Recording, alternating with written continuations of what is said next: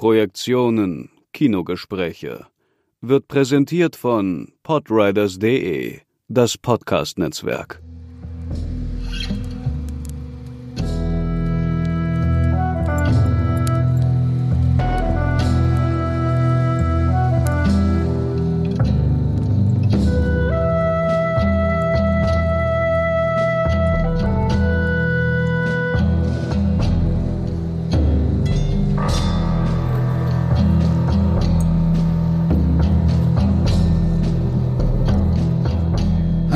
Herzlich willkommen zu Positionen, der Sondersendung der Projektionen Kinogespräche, dem Podcast von Markus Stiegecker und Sebastian Seidler. Die äh, Positionen sind ein äh, Sonderformat, in dem wir uns externe Gäste einladen und mit diesen Gästen über spezielle filmbezogene Themen sprechen. Und äh, heute möchte ich einen Gast vorstellen, der mit mir über die Bedeutung des Genrekinos im Kontext der italienischen Filmproduktion, vor allem der 60er und 70er Jahre, sprechen wird. Es handelt sich um äh, den italienischen Filmhistoriker Eugenio Ercolani und ähm, ich werde mit ihm aus der Perspektive des äh, Filmwissenschaftlers mit genre-theoretischem Hintergrund sprechen. Ich bin ja Herausgeber des Handbuchs Filmgenre und Eugenio Ercolani ist der äh, Verfasser des Buches Darkening the Italian Screen, uh, interviews with genre and exploitation directors who debuted in the 50s and 60s. Das ist ein Buch, das er als Interviewer und Autor ähm, geschrieben hat, ähm, das bei McFarland erschienen ist und erhältlich ist. Um, I uh, now I change to English because uh, the uh, whole talk will be in English, and I welcome Eugenio Ercolani from Rome, but sitting in London at the moment. Hello. Hello, hello to to all. It's uh, good to be participating in this. Very excited about being here, and uh, hopefully we have. I'm sure we have a lot to say. Um, I didn't catch everything uh, Marcus just said, but uh, thank you for the introduction nonetheless. It was all nice things. I, I, take your word. Thank you. Um, so um, we we actually uh, wrote a book together. Where I, I, didn't mention that we wrote a book on the film Cruising by William Friedkin together, which is out on uh, in the series Devil's Advocates on um, uh, Liverpool University Press, and uh, you might be interested in that. Probably, I hope so after our talk now.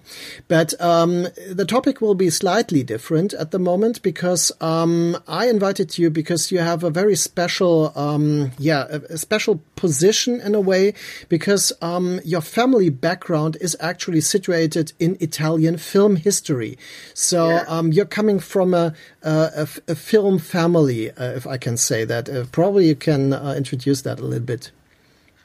Yes, uh, well, my grandfather uh, on my mother's side is uh, Giulio Petroni. Um, he is not probably the the flashiest of names, as, uh, but most people especially fans of uh, westerns, of Italian spaghetti westerns, will be very much aware of his work. Um, he actually began his career in uh, as a film critic and then as a writer and also art critic, apart from film critic, and uh, write and then subsequently uh, first AD and then a documentary maker in the 50s, a very prolific documentary maker. Um, so much so that he was um, nominated various times in the 50s at the Edinburgh Film Festival and won actually best short film because at the time in Italy cortometraggi short films uh, was the word to indicate um, um, short documentaries basically. Documentaries were called short ah, films and uh, he won the Venice Film Festival, and then made his debut in 1959 uh, behind the camera in feature length uh, fictional work, and became well known um, in the Western genre thanks to Death Rides a Horse, da Uomo Uomo. Uh, I think in Germany it was released as uh, uh, Manzuman, something like that. Oh, Sorry oh yeah, Manzuman. Yeah, yeah, that could be. Yeah. and uh, of course, you know, we all know that the soundtrack composed by Morricone was then later used in at least two Quentin Tarantino films, one being Kill Bill Volume 1 and subsequently Inglourious Basterds.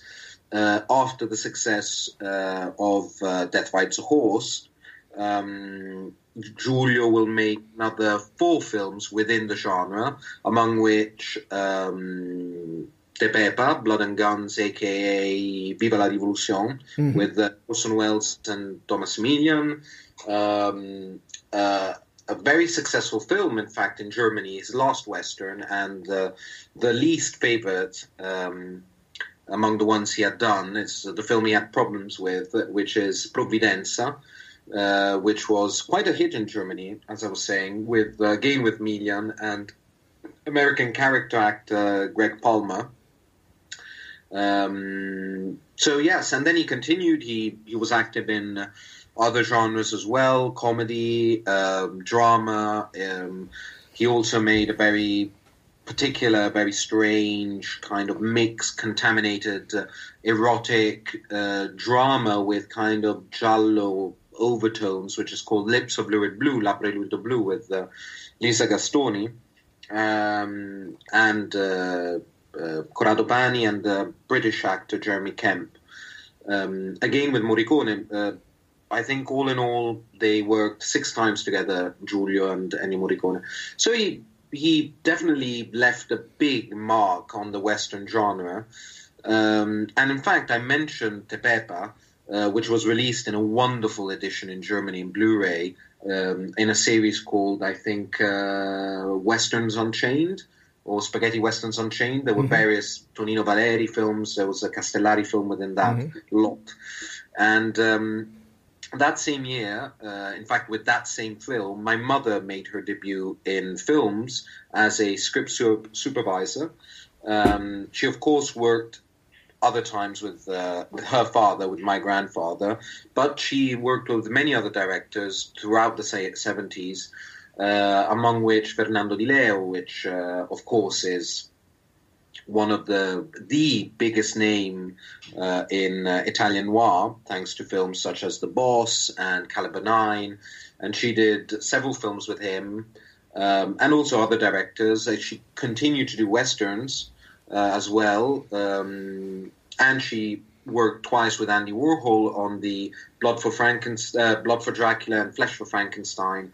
Uh, films directed by Paul Morrissey with Joe Dallesandro and Dalia Di Lazzaro and you know, a whole array uh, of uh, names and uh, in cameo, various cameo roles. So, so yeah, so that's that's kind of where my family was, uh, bang in the middle of um, genre cinema.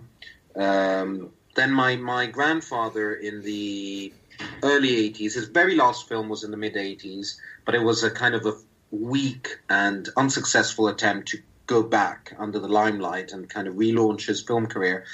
Uh, it was unsuccessful. Uh, but in by the 80s, he kind of concentrated solely on his work as a writer, which he will do practically until he died in 2010. He died in January 2010 at the age of 92, I think, yeah, 92. Um, but he had already started writing in the late 50s. His first novel, in fact, came out the same year of his first feature length film in 1959. So um, so yeah, so between my my mother and my grandfather, I think they've worked on approximately uh, about sixty films, seventy films um, between them. Uh, so yes, and um, and I I um, personally started out in films as a assistant director and the first AD. Um, and I worked in that uh, in that role for quite a while, but a little less than a decade. Um, and then I kind of slowly transitioned into. Um, I've never been a film critic. Um, I've, my approach has always been that of a film historian. Um, and you, stu- you actually studied uh, film in London. Uh, where was that? I did study. I did study uh, film at the London Film Academy, the LFA, uh, which is situated in London. Yes, and uh, I did that. Um, and that's where I started working. In fact, I started working in films in London, um, and quite prolifically, actually. Um, a lot of short films, a lot of documentaries, uh, a couple of feature length. Then I went back to Italy and started working there uh, again in films. Um, and until I started working for a uh, magazine, which kind one could consider the Italian equivalent of the American Fangoria, or the actually better still, the French Mad Movies. It's the Italian equivalent of Mad Movies, which is called Nocturno Cinema. Mm-hmm. And I did that for eight years. I covered Cannes for them, Venice Film Festival. Uh, I wrote quite definitely prolific. I was definitely very prolific. Um, until I, I started working um, on more international projects. Uh, and now my as you know as business people uh, business oriented people say uh, kind of my core uh, my core activity my core business now is extras booklets uh, featurettes specials documentaries for various european and american dvd uh, and blu-ray labels and and yes as you mentioned um, I did. Uh, I kind of picked up on one thing you said in the introduction because I. It's the only part I understood is darkening the Italian screen. so yes, I, I. I did. I did write my first book in 2019. It was released at the end of 2019, which is Darkening the Italian Screen, which is kind of a compendium uh, collection of essays um, on film analysis and interviews with film directors, uh, but not only, there are also actors in there, production designers, DOPs, um, but mostly directors. Could their career interviews, so they kind of touch upon everything they've done, uh, every film, and not only uh, films they directed, their beginnings as writers, as ADs, and or in more technical roles, um, sometimes as directors of photography or uh, editors and um, and there are quite a few big names among there. There's Sergio Martino and uh, Umberto Lenzi and Enzo G. Castellari, and uh, uh, there's also my grandfather. There's um, I think the longest interview uh, out there available, not the only one, but definitely the most complete interview to on um, on his westerns. Um, so yeah, so that's uh, each mm-hmm. chapter is dedicated to a different director.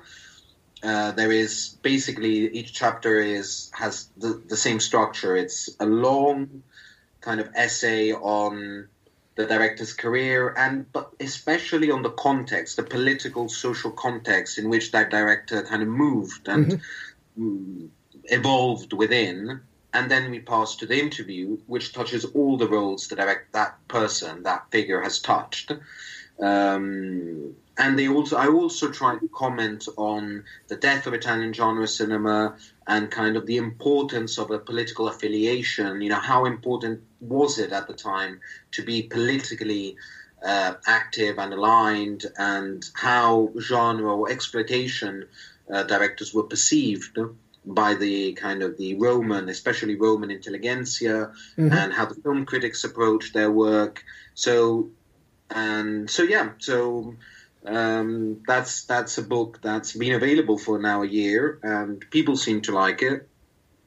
Uh, it was published in the United States by McFarland Press, McFarland Company Press, and um, and hopefully there'll be a second part.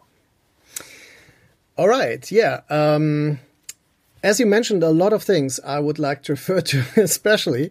Um, if if you talk to someone about the Italian cinema of the 60s, 50s, 60s, uh, most people will come up. Okay, there was after the war, there was the um, uh, the neorealism, and there was uh, this new modern cinema by Antonioni, and there was the uh, cinema by Pasolini and Visconti, and and you come up with a book featuring mainly uh, genre and exploitation directors. That that's a fact which is there. um, uh, which raises probably some questions by people who have a very conservative idea of film history. Now, I am the editor of the German Handbook of uh, Genre Theory, and there is um, three parts. It's uh, theoretical approaches, it's national approaches, and it's uh, certain genre specific approaches. So it's three parts in that book. And the national approaches um, there you see that each country has a kind of a parallel phenomenon of um, a genre-based film history and an auteur uh, um, film art-based uh, history, and um, it became kind of a, a, common sense to focus on the uh, auteur-based, uh, the masterpiece, uh, classic history of film, and a kind of a, a kind of arrogant um, idea of what the rest might be and whoever would be interested in that. So what you do, and also uh, in part what I do, is getting a new focus, another focus on film history as genre history. So um, coming from this angle, in Germany, as you obviously know because there's connections to it, Italian film. After the Second World War, we had uh, a huge um, genre-based film industry in Germany, uh, focusing on um, like the homeland films, the Heimat films, and uh, German war films. Um, and also starting in the late 50s, the Edgar Wallace krimi features, which uh, become quite popular because in America, for example, there are uh, now there are people being interested in these films because Tarantino and all those uh, cinephiles are mentioning uh, and referring to the um, German krimis of the six, 60s, uh, especially.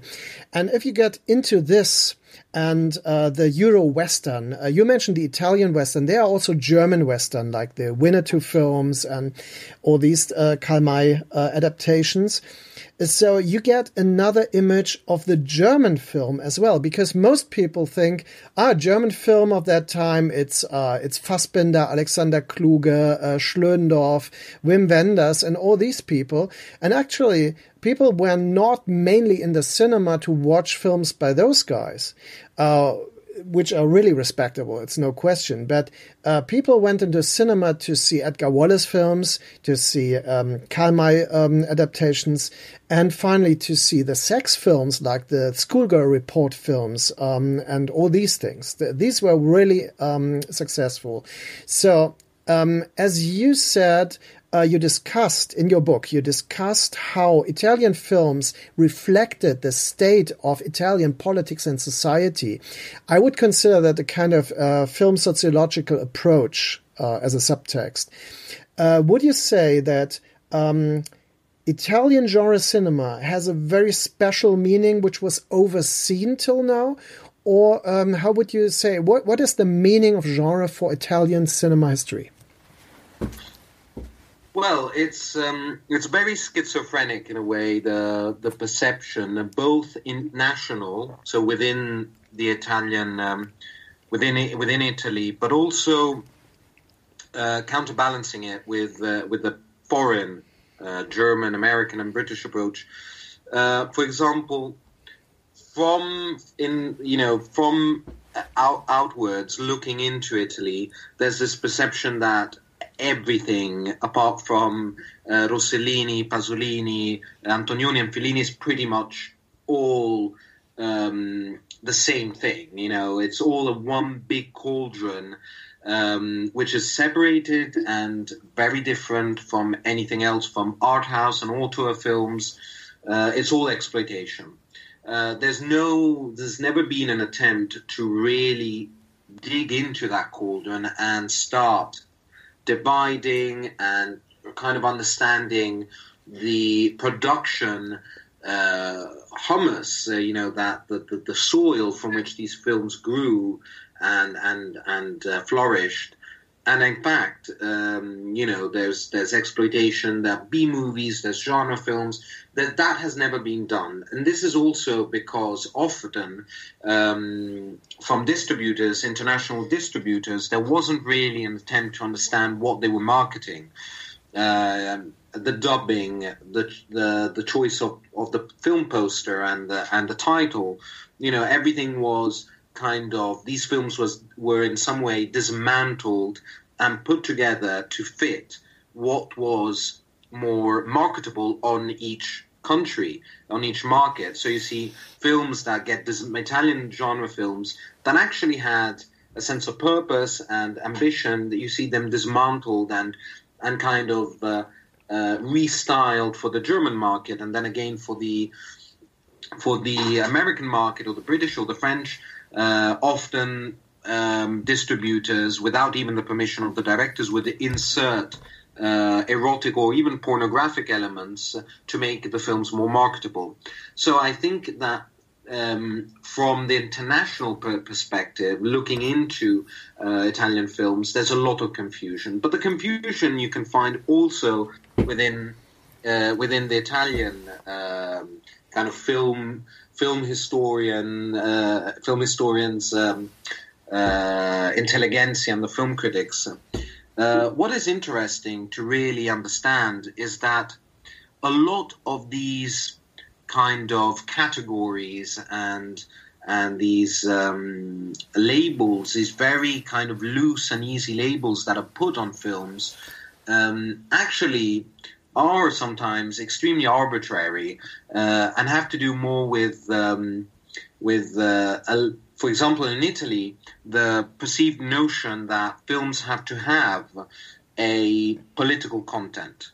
So if they don't have a political content, I mean, we have to also consider that Italy um, was, after the Second World War, became the biggest uh, um, communist uh, country in Europe after the Soviet Union and very much the, the, the cinema and the film industry uh, was under the extreme le- left wing um, kind of intelligentsia. You know, it a, a, film, a song, a book, if it didn't have a political backbone, no matter how good the quality was, it was pure entertainment. And pure entertainment equals uh, B movie equals exploitation equals something that is not worthy of, of analysis.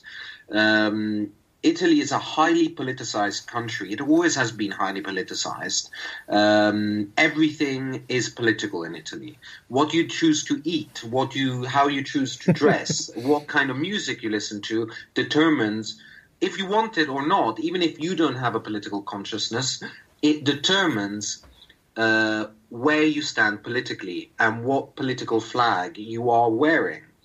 Uh, and this is very, was very much true after the war. It became even truer in the 60s and 70s. And um, no matter what, that's what's funny that uh, interviewing many of these directors and passing a lot of days and hours and sometimes weeks with them, you realize that often this perception we have of them politically has nothing to do with their actual values because we've applied this uh, in Italy this notion uh, that you know these these directors should probably think or believe certain things just on the basis of the fact that their films do not have a blatant political consciousness. Um, so pure entertainment is evil. That is the bottom line. Um, so um, and if we start seeing that uh, as something that is applied and has nothing to do with the actual film industry and the production system that created these films, we stop and realize that these directors actually are uh, within the system are just film directors. You know, Alberto De Martino, who's one of the directors in my book, for example, and there's a very long chapter on about him. Alberto De Martino used to be the dubbing director for Federico Fellini, and he was the dubbing director of La Dolce Vita. Uh, we see that Ruggero Deodato, who everybody knows for Cannibal Holocaust, used to be the first AD of Roberto Rossellini, oh, the yes, father yes. of neorealism uh, and actually was Roberto Rossellini's first AD on several films.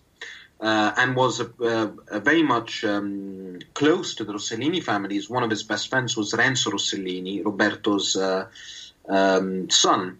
So, uh, and and again, we see Giulio Petroni, my grandfather. He was uh, the uh, first AD of. Um, Giuseppe De Santis, and again, actually, of Rossellini in the 40s, but especially of De Santis, who was uh, the father of the pink neorealism, as it was called, kind of the melodrama of uh, the melodramatic side of neorealism. Uh, and he directed, you know, an import, very important film called Riso Amaro, uh, Bitter Rice. Mm-hmm. So we actually see that within the industry, these all these directors the high and the low, the the the the, the authors and the exploitation mongers, they were all working within a very a very closed, uh, very tight knit system. That and all these kind of labelings are are um, pretty much arbitrary. Um, and in fact, we, we noticed that actually the political value of these films is incredible now. I mean, if we had to trace the um, more the, the evolution of the mores and and values and um, and censorship uh, of Italy and Europe as uh, you know as a whole, we'd actually go and watch these films rather than the films of the auteurs. You know, and that's not. I'm not saying that in any way that um, Deodato, Sergio Corbucci, or whoever is more important than. Uh, than I don't know um, Luciano Emmer or the or, or, or, Antonioni. But what I'm saying is that actually these films photo and these directors photographed um, more willingly than we think. This is not casual. They photographed the evolution of an entire country, political, social evolution, very well. Mm-hmm. Um, and in fact, the whole this very kind of neat idea you were talking about, you know, the evolution in neorealism after the war, and this idea, this very neat and very and very clear uh, and not at all ambiguous um, uh, history of Italian cinema after the war. So the neorealism arrives, then you know, Commedia l'italiana, so the Dino Risis, the Mario Monicelli's, and the Luciano Saltres it's all it's all wonderful, but actually, if we stop and zoom into that, we realize that after the war, Italy was famished, uh, was you know was hungry for a cinema that was pure entertainment because their American films were banned in Italy during uh, the 20 years of uh, fascism, of um, uh, Mussolini's dictatorship. Um, and so, actually, if we go and see the among the first structures, because Italy was destroyed after the war, completely destroyed, um, it was on its knees, and it's only thanks to its geographical, um, geopolitical uh, collocation that it managed to kind of get got fed with money from the from from United States and managed to rebuild itself. Um, and it was pivotal during the Cold War. Kind of Italy was became you know got got put into America's um, pocket in many ways, um, but um, the first things to be reconstructed were cinemas, cinema theaters, uh, new modern ones compared to the ones that had been before, bigger and, and comfier, and a lot of them. And through the United States, Italy was flooded with these uh, melodramas and adventure films. And uh, before cinema, it was very much uh, prolific during the 20 years of fascism because Mussolini firmly believed that cinema was uh, an incredibly important propaganda machine, and so worked a lot, uh, pumped up a lot of money into into cinema. But they were all propaganda films, uh, war films or comedies. It doesn't matter. They were all extremely, um, uh, let's say, fascist, and and so if we stop and see the neorealist movement created by Rossellini, and of course, you know, there were there were many directors um, that that worked within within the new Vittorio De Sica, of course, is my personal favorite, but they actually didn't. The neorealist movement didn't last that much, and if we see among the between 1945 and 1950 51, we see that actually uh, Italy started doing immediately adventure films. Um, Riccardo Freda did two films in those five years, adventure adventure films. I'm talking about uh, Primo Zeglio, Carmine Gallone, Carlo Ludovico Bragaglia. There are a lot of directors, some of which were new. Uh, others instead came from um, from from the silent era uh, and from the 20 years of fascist cinema, and recycled themselves to make films that were pure entertainment. Um, the neorealist movement had a, a, great political value because it, in somehow, it commented on um, on what was happening. It was a, a, reflection of the times, and people needed uh, to see what had happened to them on the screen. They needed that that um, uh, kind of psychodrama in a way, and they needed to reflect and comment on it. But entertainment cinema, pure entertainment cinema, started immediately after the war.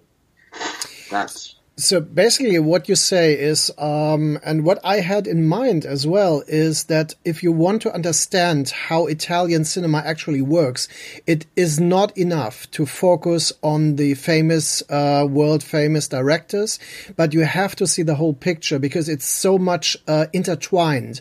There are so much many connections between them and an exchange of people actually working in the same business, but producing different uh, versions of uh, similar messages. Um, so I wouldn't say that applies for German genre cinema as well, because there are there are sometimes uh, connections between people like the Fassbinder family and Uli Lommel's exploitation films. So it happens as well. But the Italian cinema has had um, such a successful way of producing such a huge amount of commercial cinema from the late 50s, let's say, to the late 70s, early 80s. So it's a phenomenon within Europe. Uh, Italian genre cinema matters because it's so huge. And um, it is uh, also connected to uh, international co-productions, Germany, France, uh, Spain, uh, especially, and some connections to Yugoslavia as well. So what what we see here is kind of a, a global approach from a very small country, actually, uh, compared to others, and um, so. And we mentioned exploitation in genre cinema. Exploitation is also present as a phenomenon in American cinema from the beginning in the 60s, like the uh, exploitation of uh, certain topics uh, to to have a very sensational and extreme cinema, which might uh, gain success from um, curious audiences being entertained by extreme topics. But um, genre cinema is uh, has very many faces, as I understand um, the idea of genre in Italy is a little bit different, and um, the the the phrase filone is not very much uh, known um, outside of Italy, and especially not to film scholars internationally. It it happens, but uh, can you comment on the relation between the idea of genre cinema and filone in Italy? Yes. Um, well, what is interesting about genre cinema in Italy is the fact that it very much worked as a virus, uh, meaning that uh, we see a pattern that repeats throughout every single uh, genre. And from that genre, the various uh, filoni come out. Basically, what we see is um, we have a generation, the first generation of directors that kind of look for the easiest approach, which was basically um, a derivative approach, trying to imitate the American imprint on that. We see it with peplums, uh, because after the Hollywood on the Tiber years, so when all the Americans came in the 50s to Italy and started making loads of films, um, American productions, but all set in Italy with Italian, at Cinecittà, with Italian uh, crews, often uh, even a lot of Italian actors, and using Italian um, um, uh, kind of um, uh, sceneries and, and backgrounds uh, and various tropes. And then we kind of picked up on that and started doing peplums, imitating the the American approach. We see that with the westerns pre Sergio Leone, and uh, after which we have a second generation of directors, or sometimes even just one director, that kind of changes completely things by having one massive, incredibly important um, uh, success. We see it with Sergio Leone, we see it with Dario Argento with the Giallo, uh, we see it with a lot of different um, directors and it, within different genres. And basically what happens there then is that we have directors that manage to find new voices and new approaches and stylistic um, uh, stylistic um, yes approaches is the right word and kind of make the genre them kind of they suit uh, them they they sew the genre on themselves. We see it with uh, for example in westerns after leone we see directors like tonino Valerii alberto de martino castellari uh, corbucci petroni and so many others doing really original work um, but after after that we find that the industry implodes. Producers start producing um, that genre in mass quantity, so much so that um, a way has to be found out of that mess that gets created, that uh, saturation of the market. And then we see the various different filoni kind of. Um, uh, they branch out into various directions. For example, staying on on on westerns, we see uh, by 1966, 67, 68. Uh, we have uh, political insurrection. Student students start to um, to protest. Uh, we've got um, in 1968 the um, the bombing of Piazza Fontana, and the Western reacts by becoming extremely political. We see Damiano Damiani directing Quien Sabe, we see Petroni directing Viva la Rivoluzione, Tepepa um, and also other films, Vamos a Matar Compañeros, So Cangaceiro. And so it, it's as if the genre twitches, uh, it moves, it reacts to what's happening. But after, after, at the end of it all, because of that saturation, because the market can't hold that quantity and the quality of the work starts lowering so much, that the, the only possible way out is comedy. We see it with the poliziesco, we see it with westerns, and that's the last filone because once you've laughed at something you can't take that back. You can't mm, you can't take that genre seriously again. Once you've laughed at something you've taken away its power and so that's the last filone so basically uh, the the the um, uh, birth of filoni is a reaction to uh, society, to the political life of the country, but also to it trying to survive its own virus, this own saturation on the market, this overloading. So Filoni are uh, a comment and an attempt to survive itself. Mm-hmm. The genre, the genre tries to survive like a virus that looks for uh, a new host. Mm-hmm. Mm-hmm. So it's it's a kind of a transformation and uh, adaptation to new circumstances, you would say. Exactly. All right. Exactly. Mm-hmm. It is exactly that. Yeah, because uh, in the genre theory at the moment we are speaking of uh, a fluidity of uh, genre concepts, and mm-hmm. uh, transformation is one of those concepts, and hybridity as well. You see um, some hybrid uh, genre films in Italian cinema as well, like um, a ghost western, like the one with Klaus Kinski. Um, are you talking? Are you talking about? Um, uh, pray the uh, kill the dead, uh, kill the, uh, the um, pray the dead and kill the alive. Prega il morto ammazza il vivo. Uh, no, the the one by um, Antonio Margheriti.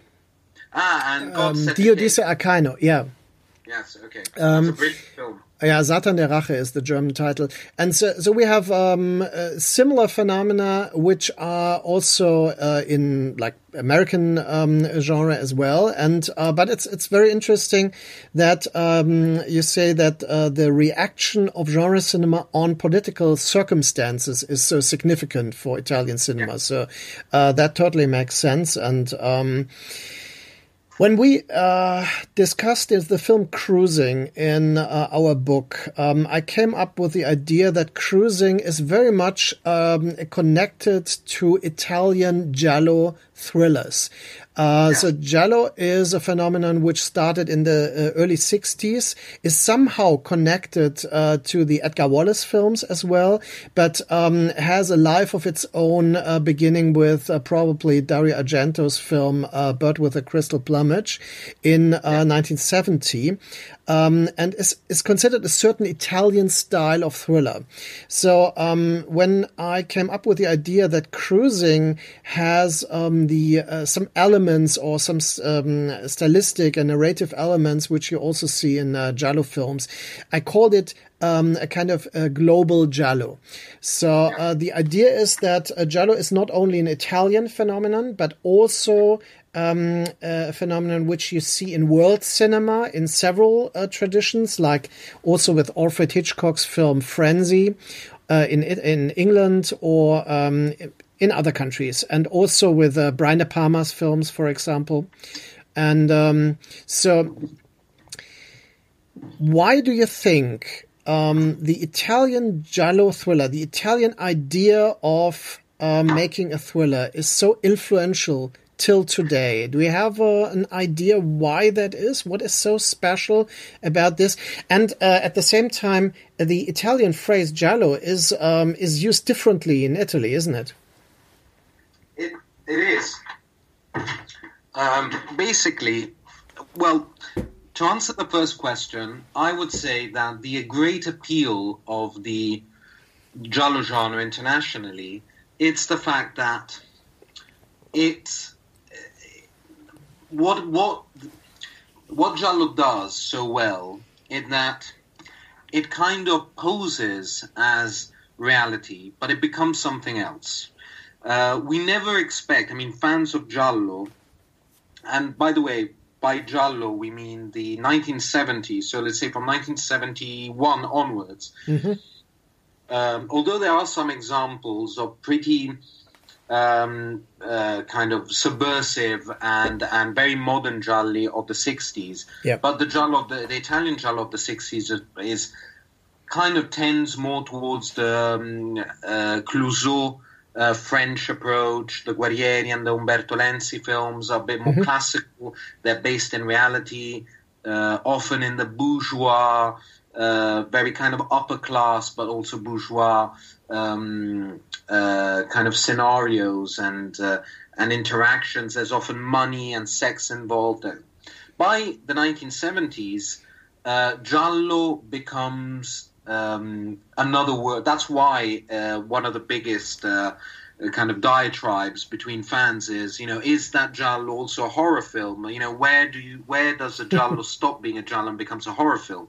Is Deep Red a giallo or horror film? You know, because, and the reason there is this debate is because Gialli, uh, most of the Gialli, have a surreal element to it, um, which which makes it so that first of all it's exportable much more than many other genres, exportable everywhere, and it becomes a comment on cinema itself. Um, it becomes uh, it becomes a world where cinematic um, uh, kind of tricks and and effects and uh, um, it's it's a little bit it's a little bit like um, um, it's kind of it's there it it could never be written. It, it's never a story that could be written. Giallo um, if giallo gets a good giallo from the 1970s gets written it becomes stale. It dies. It's a genre that can only be cinema. It's a, it's a kind of approach that is only cinema because it plays with the medium. It's smoke and mirrors. It's the magician. Um, it's uh, it's it's that. It's a spectacle. We that's why also the limits of some gialli become uh, of some films, maybe poorer films, film films with lesser budgets, actually still work because maybe a stinted dialogue, um, a kind of a very a very flat dialogue, or an unconvincing actor still works because it's also surreal. The packaging is so otherworldly. So I think that's one of the great appeals. Um, uh, also, um, I think that well, giallo in Italian, yes, it's very different. Um, uh, it depends on the context. I mean, giallo we use simply to say mystery story. Mm-hmm. Uh, that's basically it. It can be Murder She Wrote with Angela Lansbury. Those are gialli. It can be anything. Um, by by adding giallo all'italiana and referring to films, then we're more specific, and then we're talking about the films of Dario Argento, of Antonio Bido, Luciano Ercoli, and you know all that uh, generation, those various generations of directors. Um, but again, also Gialli. I mean, we uh, actually we we see um, everywhere. We, even in the 19th, I mean, you said and God said to Cain. That's a perfect example. That's a Giallo. Uh, there's a very Giallo feel to it. And speaking of Filoni, uh, in for example, in the Western genre, uh, we see various attempts to kind of branch into the giallo before Dario Argento. We're talking about pre-Dario Argento. My grandfather directed a film which wasn't particularly successful, although has become somewhat of cult item, uh, called The Nest of Vipers, also known as um, uh, Night of the Vipers.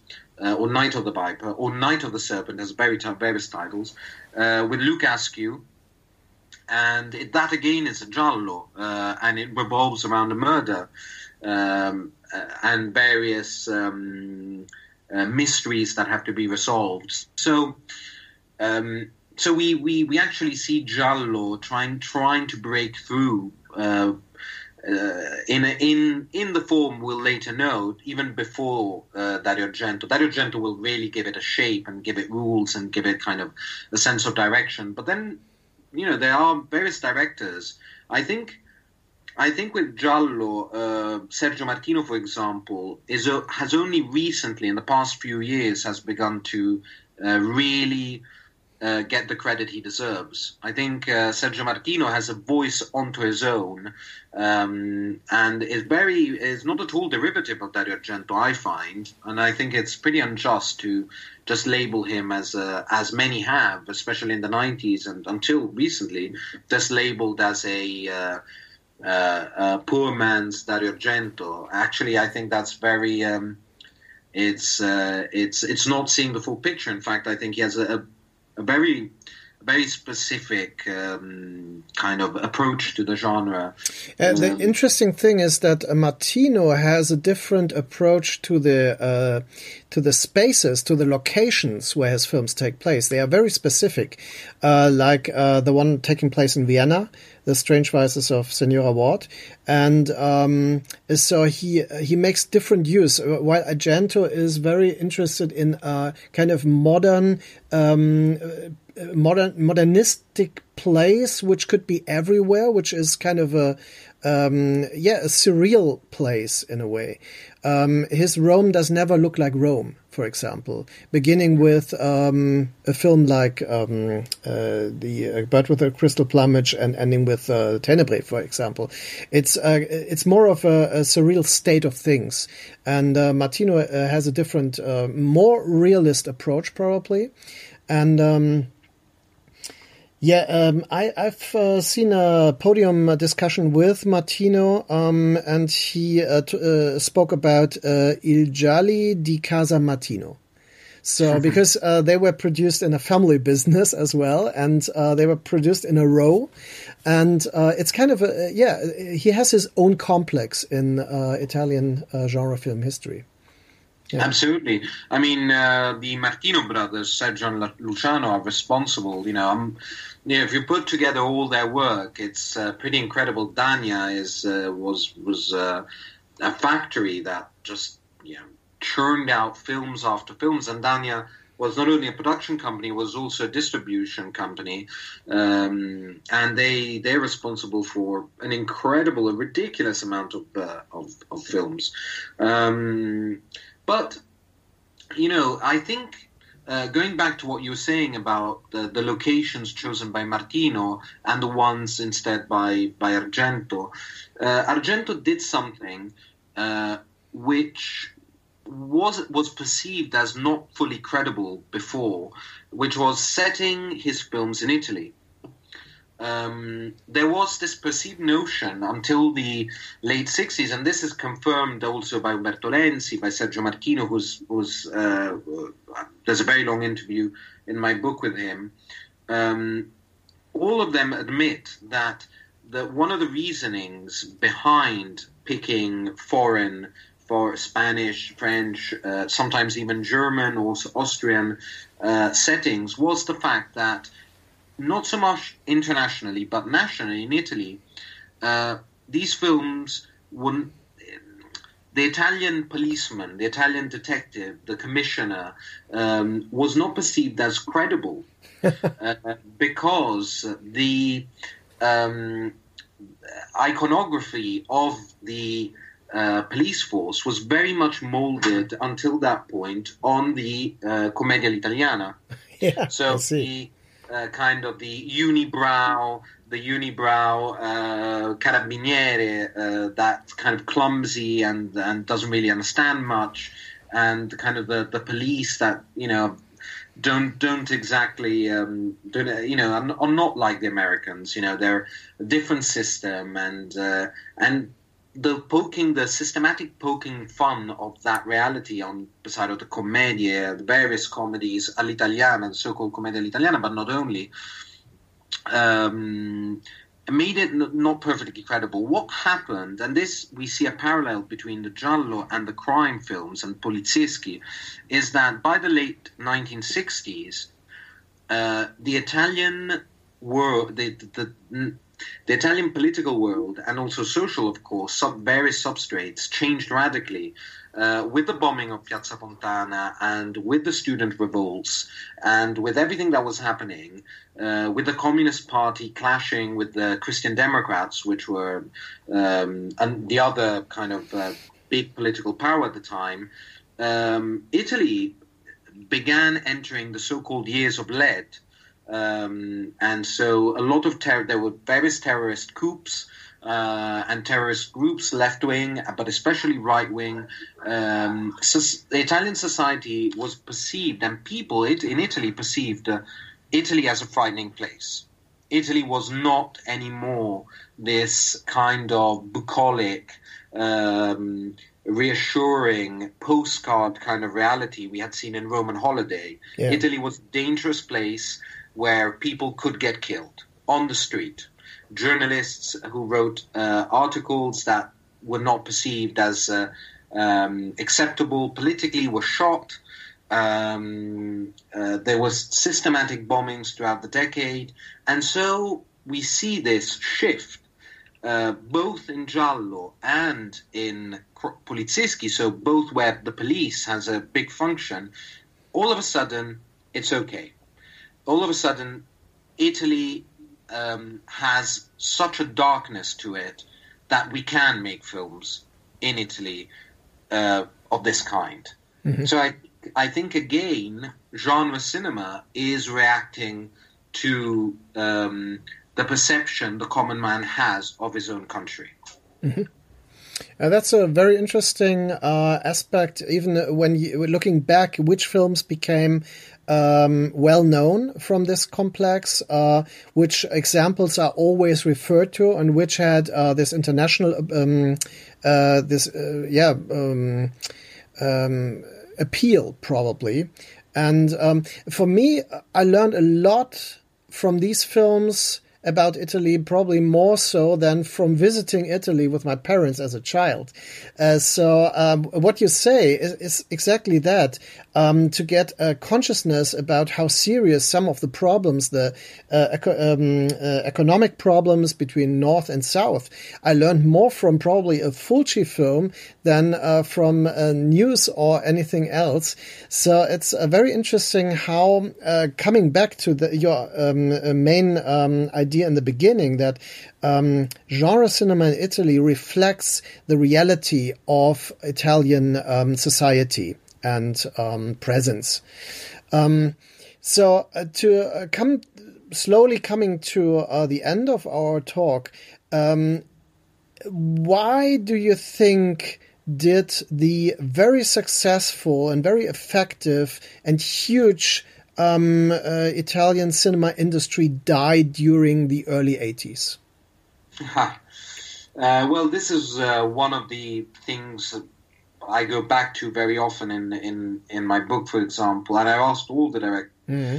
I think there are a lot of reasons. Um, um, I think that on one side, um, the fact that uh, we didn't really have an industry. We um, well, it's it's like that. It's like that joke, you know, about uh, in in in paradise. Uh, um, you know the Italians. The Italians are the ones that cook everything, and in hell they organize everything. Um, you know, so it's a bit like that.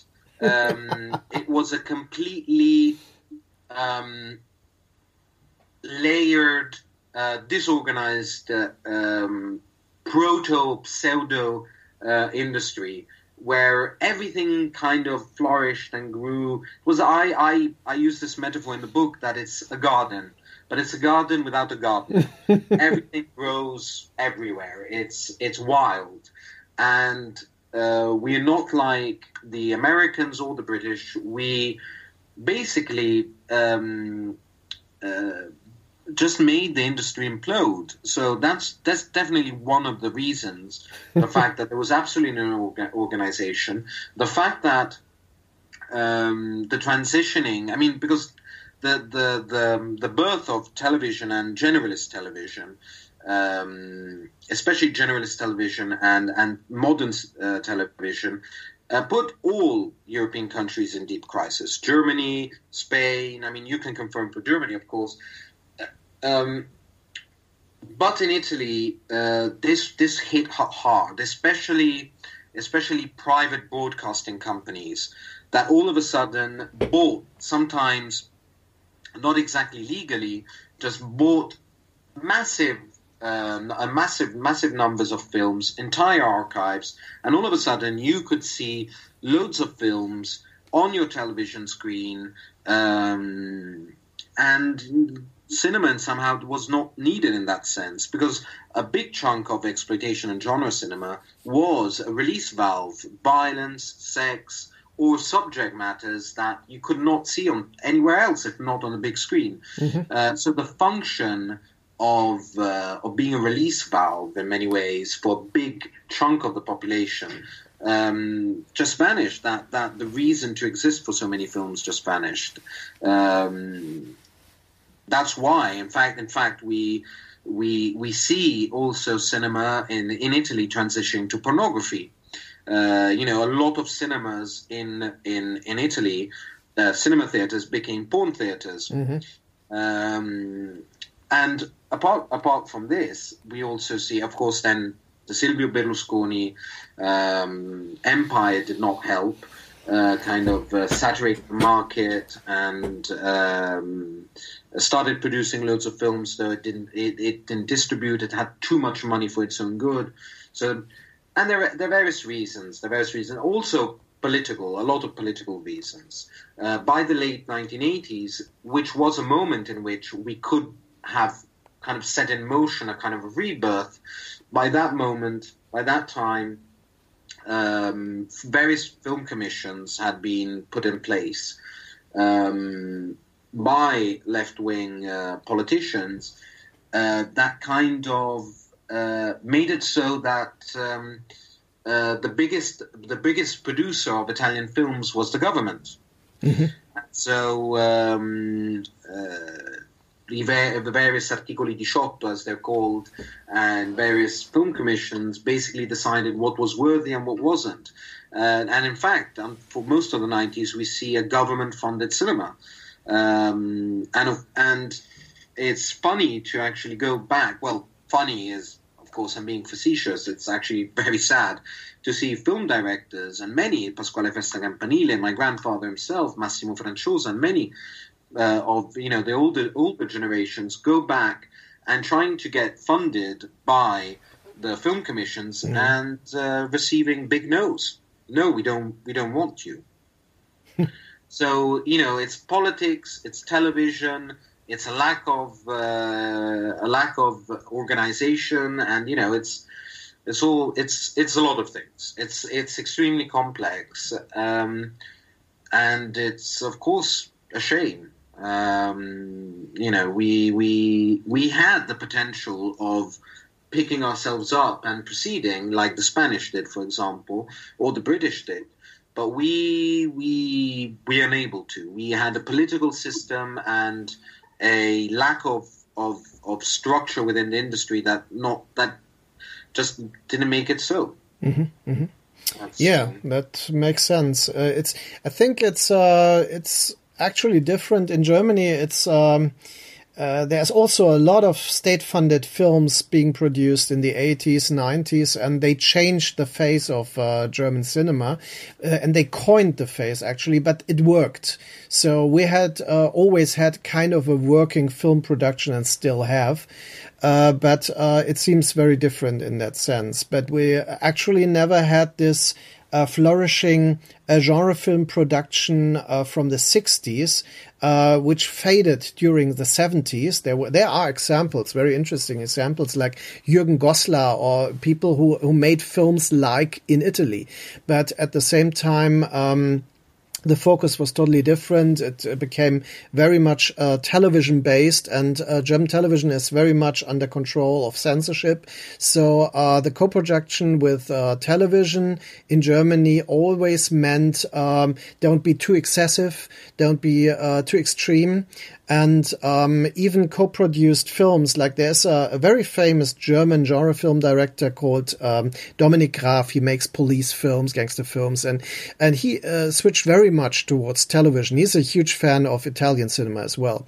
He uh, also is in. Um, he wrote on on Fulci and so on, um, and he uh, made a film called Die Katze, the Cat, with Götz George, and uh, which is a very uh, stunning police gangster film.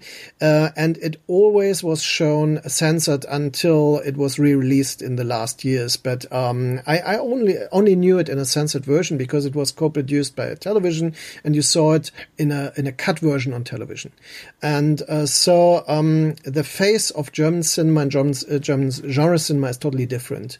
And um, even during a time when it still flourished in in Italy, but. Um, yeah, Eugenio, um, thank you very much for this insight. It's a very unique thank insight. you. Yeah. Uh, it was a pleasure. And, um, you know, anytime I'm available. Very good. And we will do things in future together for sure. And we are already planning if people want to know or not. and uh, we will will be, be writing on film history and film aesthetics in future as well. And for all people who are interested in the subject, buy the the book Darkening the Italian Screen by Eugenio Ercolani. You will find it on Amazon at least.